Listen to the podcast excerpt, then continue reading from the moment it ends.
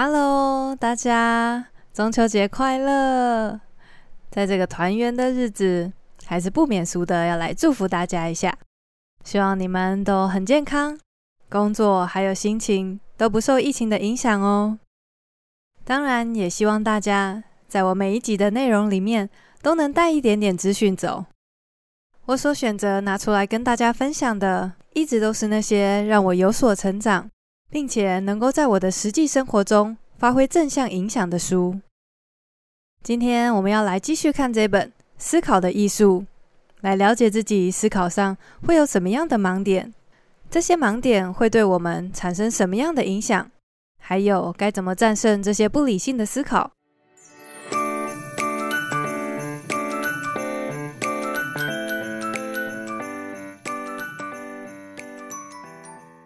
来谈谈什么叫做后见之明偏误。它指的是我们会很习惯于在某件事情发生以后，试着去给出一个合理的解释。我们会试着用已知的事实来去推导事情发生的过程，让一切看起来都是合情合理。这就是所谓后见之明。比方说，很多财经记者喜欢做这样子的分析，像是 Google、Amazon。这些超级成功的大企业，他们成功背后的原因，这些财经记者或许会分析，他们的成功是由于一流的人才招募制度，归功于能力超强又超有远见的执行长，又或者是公司内部鼓励创新的文化等等，找了一堆理由，让这些公司的成功看起来都是有迹可循。但事实上，在网际网路刚起步的草创期，如果有任何财经记者预言 Google 将会成为下一个科技巨擘，这个记者很可能会被同业给笑掉大牙，因为在当时没有人看得出来这家公司会有怎么样的发展。还有一个经典的例子是二零零八年的金融危机。从现在的角度看来，很多人会说这个危机的发生势在必然，因为当时信贷的腐烂、夸张的通膨。还有腐败的信用制度等等，很多很多的理由，似乎都可以证明金融风暴在所难免。但是如果今天坐了时光机回到二零零七年，你会发现当时真是一片荣景，经济好到所有人都巴不得把自己的家里拿去贷款做更多的投资。不要说一般民众了，甚至没有任何一位财经专家准确地预测到这场金融危机。这很明显的就是一种后见之明偏误，在事情发生之后，我们给出了许多解释，让一切看起来有迹可循。事实上是在那个当下，根本没有人能够预测到事情会怎么发展。不知为何，我们就是不喜欢一切都只是巧合这种结论。至于这个后见之明偏误会在什么样的情况下带给我们威胁呢？有了后见之明，很多时候我们会高估自己预测的能力。比方说，有一个人，他刚开始投资股市，一开始他只用了一点点的资金买进了几档股票，结果这几只股票全部通通都赚钱。这时候，如果他有后见之明偏误，他可能就会加以解释：这几只股票会赚钱，都是因为他做了很多功课。才能够看出潜力股，觉得自己简直就是慧眼识英雄。如果得出这样子的结论，那他很可能会自信心爆棚，大举加码。结果殊不知，前面的成功真的都只是巧合。至于要怎么对抗后见之明偏误呢？作者说，其实有点难。有一个不错的办法是写日记，或者是你喜欢投资的话。可以做交易日记，这个样子，当我们再回头看看当时的心情、当时的想法和预测，对照起来，我们就能够更客观地评估自己的能力。下一个我们要讨论的是控制错觉。很多时候，我们比想象中还要来的状况外。我记得之前有看过一个还蛮有趣的实验，就是研究人员会把一只饥肠辘辘的鸽子放在一个地方，然后随机不定时的投食物给它。过一段时间，这些肚子很饿的鸽子都会开始跳起奇怪的舞蹈。原因就是因为他们相信，一定是他们做了某些动作，才导致食物掉下来。尽管食物的出现完全是随机碰巧的时间，但是他们依然会相信是他们做了某些事情，才会有这样子的奖励。这种控制的错觉，经常也会发生在人身上。它指的是我们相信我们可以控制或者是影响某些事情，但事实上我们根本无能为力。在赌场会发现一个很有趣的现象：当人们在掷骰子，如果他需要大一点的数字，就会使出吃奶的力气；相反的，如果他想要小一点的数字，就会像蜻蜓点水一样去丢那个骰子。但事实上，这对结果完全没有影响。在生活上，因为人们普遍都会有这种控制错觉，所以出现了一种东西叫做宽慰按钮。比如说，你在纽约的人行道上过马路时，会去按按钮。事实上，这些按钮并不会加速绿灯的到来，但是，一旦人们觉得自己可以控制，就会更有耐心的等红灯。还有，在办公大楼里面也会设计这种宽慰按钮。有时候空调温度，有人觉得冷，有人觉得热，不太可能满足所有人的需要。所以聪明的工程师就在每一层楼设计了可以调整温度的按钮。其实它对真正的温度并没有影响，但是当每个人都可以去调整的时候，投诉的案件就大幅下降了。那么这个控制错觉对我们有怎样的提醒呢？我觉得首先就是要更多的承认。很多事情都不在我们的掌握之中，如此一来，我们就可以把更多的注意力放在那些真正我们可以掌控的事情。举例来说，虽然我们没有办法掌控在人生的路上究竟会遇到怎么样的伴侣，但是我们可以做到，先让自己不论内在或者是外在都是吸引人的。虽然没有办法控制，甚至也无从得知。这次的疫情会持续多久？但是我们可以做到的是，尽量保持社交距离，勤洗手，戴好口罩，专注在我们真正能够掌控的事情上。剩下的不确定、不可控制的因素，我想就当作是生命带来的一种惊喜。下一个要讨论的概念是激励过敏倾向。在法国殖民越南的时期，有一位长官。突然突发奇想，他要悬赏让民众交出死老鼠。原本这个方案背后的美意是希望可以借此消除鼠患，结果人民居然争相开始繁殖蓄养老鼠。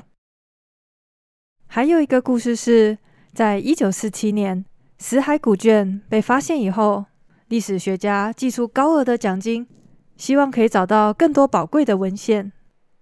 结果，在这个奖励措施之下，人们反而把找到完整的资料弄得支离破碎，为的就是得取更多的奖金。激励过敏倾向指的就是人们会对激励做出反应，但是这些反应并不一定都符合激励原本背后的意义。我记得之前曾经跟一位前外科医师聊天，他就说错误的奖励机制。会让一些医生做出不符合伦理的行为，比如说，原本固定一根骨头只需要打一根钉子，但是打三根钉子会让这位医生有利可图。有些医生就抗拒不了这样的诱惑，因此会对病人施予各种多余的疗程。这种过敏激励倾向，用比较负面的方法来说，好像是人们在钻漏洞，但是我认为。也不能把错误都归在这些试图投机取巧的人身上。毕竟，人性总会让我们为自己的最大利益着想。虽然我们大部分的人都不是政治人物，或者是高阶长官，可以去制定这些奖励方案，但是，一旦知道有这个过敏激励的倾向，当我们今天如果要雇佣律师、会计师、各种顾问，或甚至是汽车教练，最好都不要按件计酬。大家可以想象，按件计酬的话，一件事情他们可能会做成三件，一个小时可以做完的事情，可能会被拖成三个小时。有一句古老的谚语说：“千万不要去问理发师，我究竟需不需要剪头发。”下一个要讨论的主题是均值回归。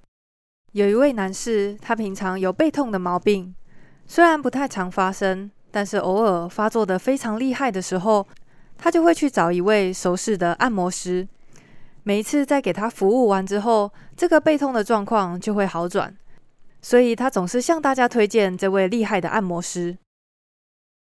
另外，还有一个知名的银行投资顾问，他在股市惨不忍睹的时候，自己发明了一套祈雨舞。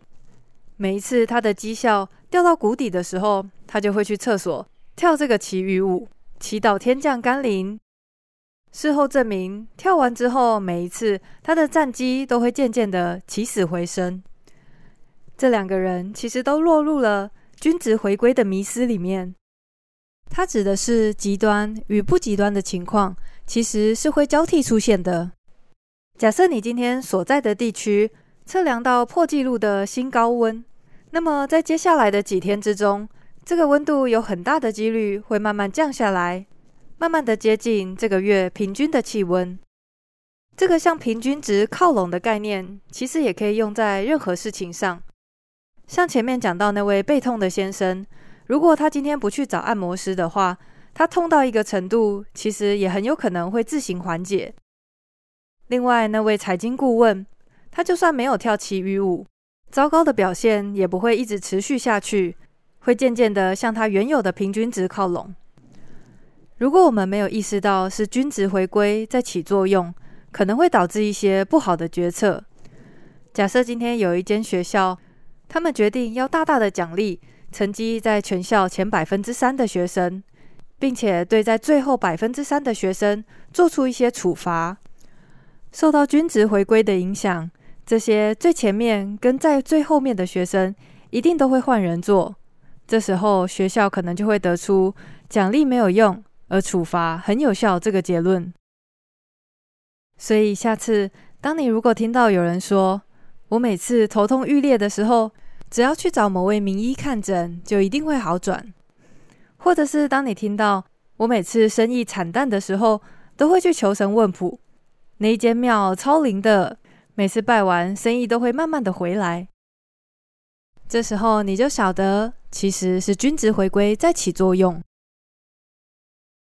接下来的这个概念里面有一句话对我帮助超大的，这句话是“够好就是最好的了”。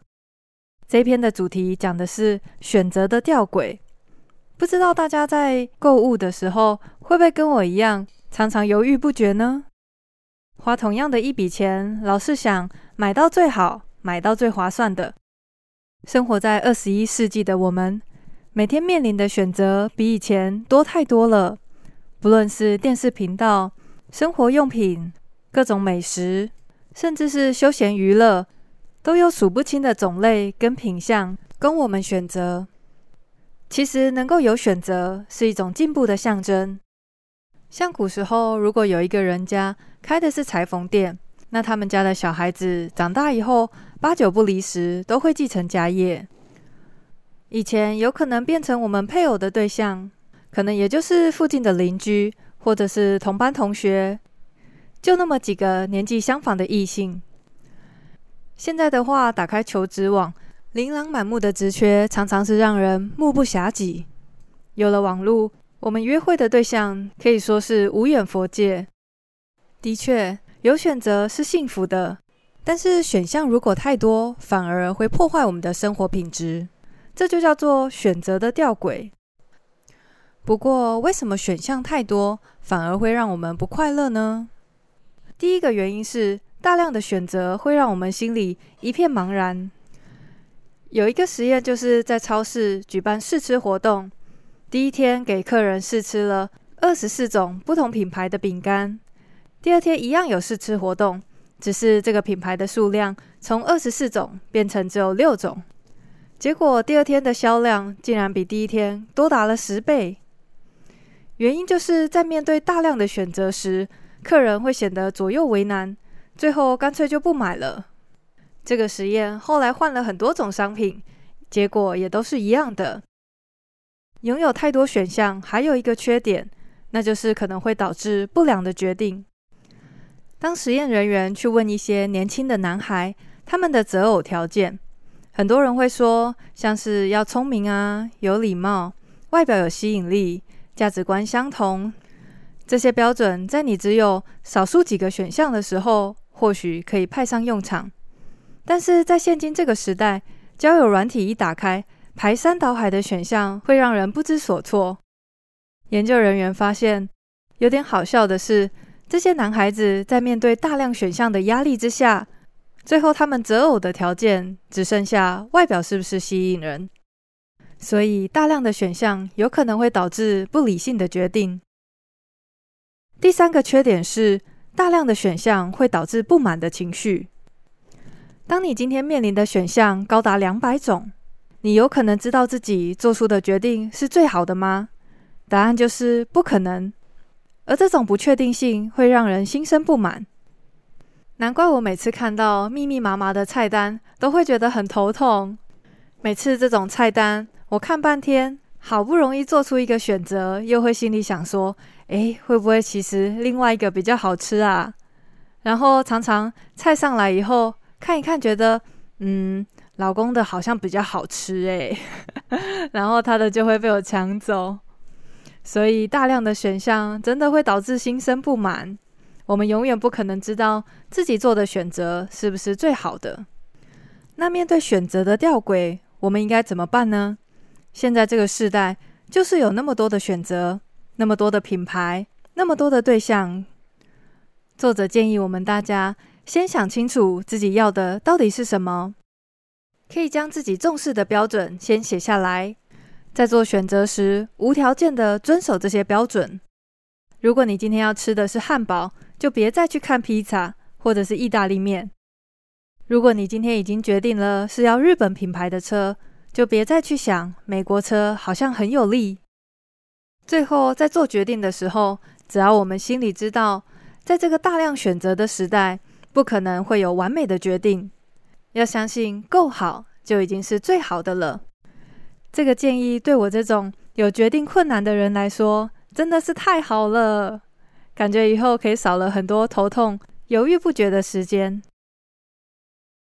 今天要来分享的最后一个概念叫做禀赋效应。禀赋效应指的是，当我们拥有一个东西，我们会自动自发地为它加上一个情感价值。我觉得禀赋效应真的是一个很有趣的现象，而且几乎每个人都难逃过它的影响。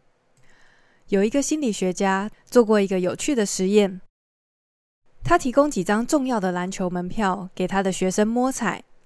他首先询问那些没有抽中门票的学生，他们愿意自掏腰包出多少钱来买这张门票。大部分的人最多只愿意出到一百七十美元。接着，他又问那些抽中门票的幸运儿，他们愿意用多少钱来转卖手中的门票？结果，这些学生愿意卖门票的平均价格竟然来到了两千四百美元。这个就是禀赋效应。当我们手上拥有一件东西，我们就会无意间增加它的价值。而且更有趣的是，禀赋效应不只会发生在拥有的情况下。甚至在准拥有的情况，也会让人不理性的为它添加价值。像是在各式各样的拍卖会上，通常最后一个出价者，他们会有一种已经拥有这个东西的错觉。有着禀赋效应的影响，他们就会为这件东西添加它的价值，而持续的喊价。最后往往会变成赢者的诅咒，也就是说，最后拍到的那个人，其实通常都是输家。因为他们喊到的价格已经远远的超过他原本应该拥有的价值，所以当你今天要卖东西，要记得禀赋效应会混乱你对这件东西的价值感。如果你觉得自己可以很理性的思考，那就试着把自己抽离，站在局外人的角度来看看，如果你是别人，愿意出多少钱买你手中的这样东西。如果你觉得很难抽离的话，也可以请身边的亲朋好友来评估看看。如此一来，才不会错过了真正可以卖到好价钱的时候。最后来帮大家整理重点喽。首先，我们谈到了后见之明偏误，它指的是往往我们会在事情发生以后，根据其结果，试着给出一个合理的解释。但其实，在事情发生的当下，常常对于结果，我们是一无所知的。要小心后见之明偏误，因为它会让我们高估自己的预测能力。下一个谈到的是控制的错觉。控制错觉指的是人们有时候会以为自己能够控制某些事情的发展，所以才会有宽慰按钮的出现。但事实上是很多事完全不在我们的掌控之中。接着，激励过敏倾向指的是有时候某些奖励措施所引发的行为并不符合这些奖励背后的期待，所以你在付钱的时候最好不要按件计酬。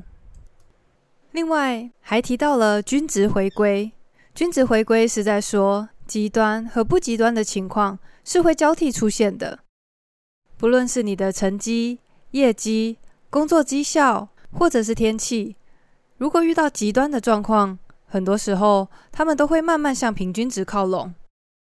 下一个讲的概念是选择的吊诡，它指的是当选择超出一个量之后，会让人心里一片茫然。并且导致品质较差的决策，以及心生不满。最后则是提到了禀赋效应。有了禀赋效应，我们会给自己拥有的物品不理性的添加额外的价值。在今天分享的内容里面，我觉得对我收获最多的就是选择的吊诡。不知道你们呢？谢谢你跟我一起学习，我是谭雅，我们下次见喽，拜拜。